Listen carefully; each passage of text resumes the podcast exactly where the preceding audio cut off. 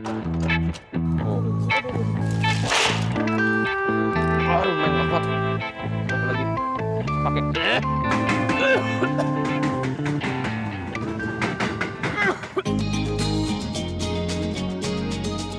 Hobi kulineran, Pak Asti sudah tidak asing dengan bahan baku yang satu ini, arang batok kelapa. Arang batok biasa digunakan untuk membakar sate, memasak tongseng kambing, atau membakar aneka sajian di rumah makan Padang.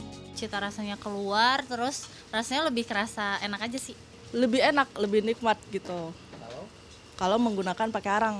Cita rasanya kan lain, empuknya beda, juga aromanya itu menambah rasa aroma itu loh. Wangi, dia lebih wangi. Apalagi arangnya arang batok. Salah satu produsen arang batok kelapa ada di Gang Sentiong, Johar Baru, Jakarta Pusat. Di tengah kota. Yap, di Jakarta masih ada loh beberapa produsen arang batok kelapa. Pertama-tama, para produsen arang mengumpulkan terlebih dahulu batok kelapa yang tidak lagi terpakai. Satu karung tempurung kelapa tua dibanderol Rp20.000. Kupas dulu. Set, keras banget. Oke. Selamat datang pemirsa di segmen Sehari Menjadi. Kali ini saya akan bikin arang dari batok kelapa. Tapi apakah saya hanya akan mengupas satu kilo, dua kilo saja? Tidak. Segini banyak. Hah, berapa puluh kilo ini banyak banget. Yuk, yuk semangat, semangat, semangat. Panas pol lagi. Uh, mantap. Tempurung kelapa merupakan limbah sisa kelapa yang telah diambil daging dan airnya untuk mendapatkan santan atau coconut milk. Serabut dan sisa buah perlu dipisahkan karena jika tidak, asap pembakaran akan banyak dan diprotes warga. Dalam sehari tempat ini bisa memproduksi 6 tong tempurung kelapa. Satu tong tempurung kelapa diperoleh dari sekitar 8 karung atau 140 kg batok kelapa.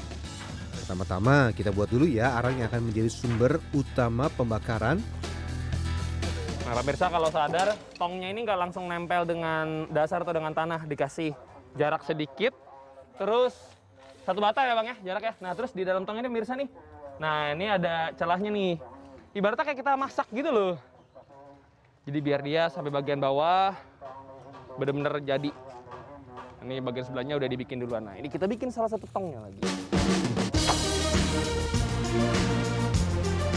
Arang awal ini harus betul-betul terbakar sempurna, karena arang inilah yang jadi bahan utama pembakaran batok kelapa di atasnya. Ketika tempurung kelapa awal telah menjadi arang hitam, suhu pembakaran dalam satu tong bisa mencapai 400 sampai 700 derajat Celcius. Ini definisi harus sabar sama kuat nahan panas dan nahan asap. Nggak bisa langsung begitu kita tuangin minyaknya, dia kan keluar api nih. Kayak ngejilat-jilat gitu. Kita nggak bisa langsung taruh si batok kelapanya untuk dijadiin arang belum. Karena ini belum matang sempurna. Nunggu matangnya itu yang lama. Nunggu kecil apinya, bakar lagi. Ntar dia makin menggosong gitu terus tuh polanya sampai benar-benar jadi arang yang di bagian bawah baru kita masak. Aduh, men nggak kuat, nggak kuat, nggak kuat, nggak kuat. Aduh, aduh. Memang musuh besarnya tuh napasan.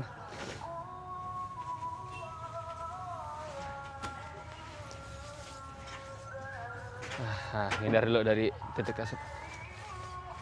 Mata juga perih banget dari tadi. Serius nggak dibuat-buat ini salah satu segmen seri menjadi yang wow yang pernah saya bikin. Maskerin lagi. Oke, setelah bara di bagian bawah terbakar sempurna, lanjut masukkan tempurung kelapa yang sudah dipisahkan dari serabutnya. aduh panas banget. So- ah. Begitu udah jadi bara. Di bagian bawah nih panas di sini. Di paha saya panas banget udah jadi bara di bagian bawah kita langsung masukkan si batuk-batuk kelapa yang udah dibuang dari serabutnya tanpa serabut aja supaya begini nih apalagi pakai eh.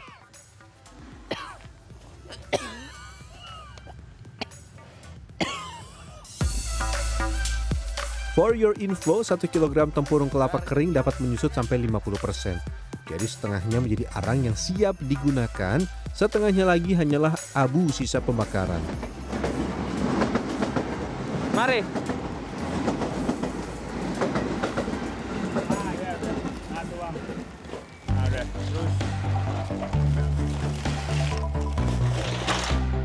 Semangat cari duit. Untuk saya, pekerjaan ini amat sangat melelahkan. Selain terpapar terik matahari, panas dari pembakaran ditambah kepulan asap yang luar biasa banyak membuat saya lelah. Ampun, Pak.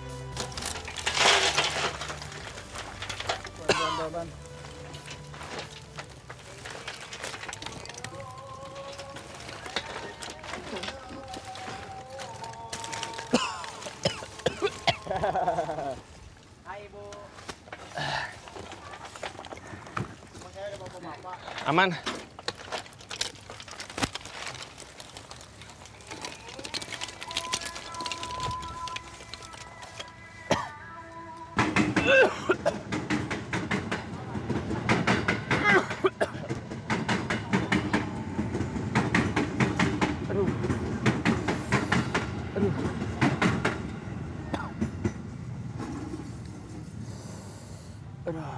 Pedes banget, men. Pedes banget asli. Buat yang suka makan sate, makan kambing, segala macem. Bikin arangan kayak gini nih pengorbanannya nih. Pedes.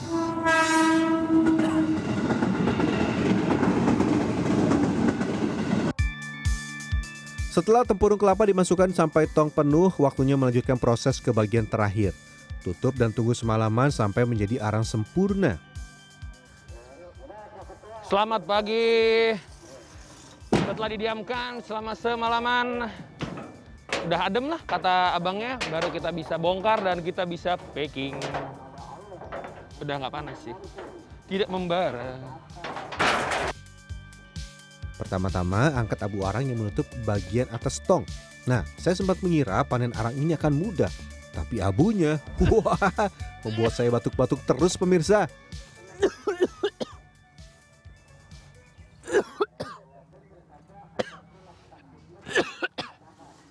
Aduh. Aduh. Aduh. Aman aman. Ah. Resiko arangnya. Setelah itu tong kita miringkan dan waktunya memisahkan arang siap jual dari abu arang. Baru beberapa aja dulu lumayan kenceng. Ini masih panjang, saya belakang nih padet banget.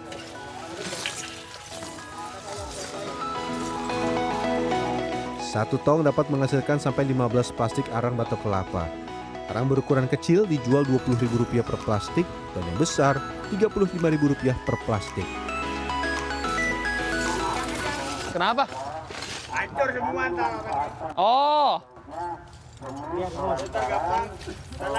yang penting, yang penting sampai Wah, saya salah nih.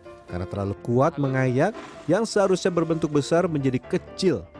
Maaf ya Pak, padahal lebih sulit mendapat arang berukuran besar ketimbang kecil. Nah, agar mengurangi resiko kerusakan, saya memilih panen arang menggunakan tangan.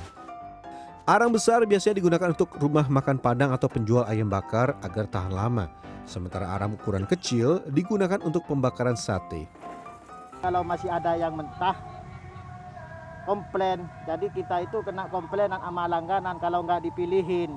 Yang beli sama yang beli sate itu pada ngeluh gitu. Karena asapnya itu terlalu gede di sananya gitu.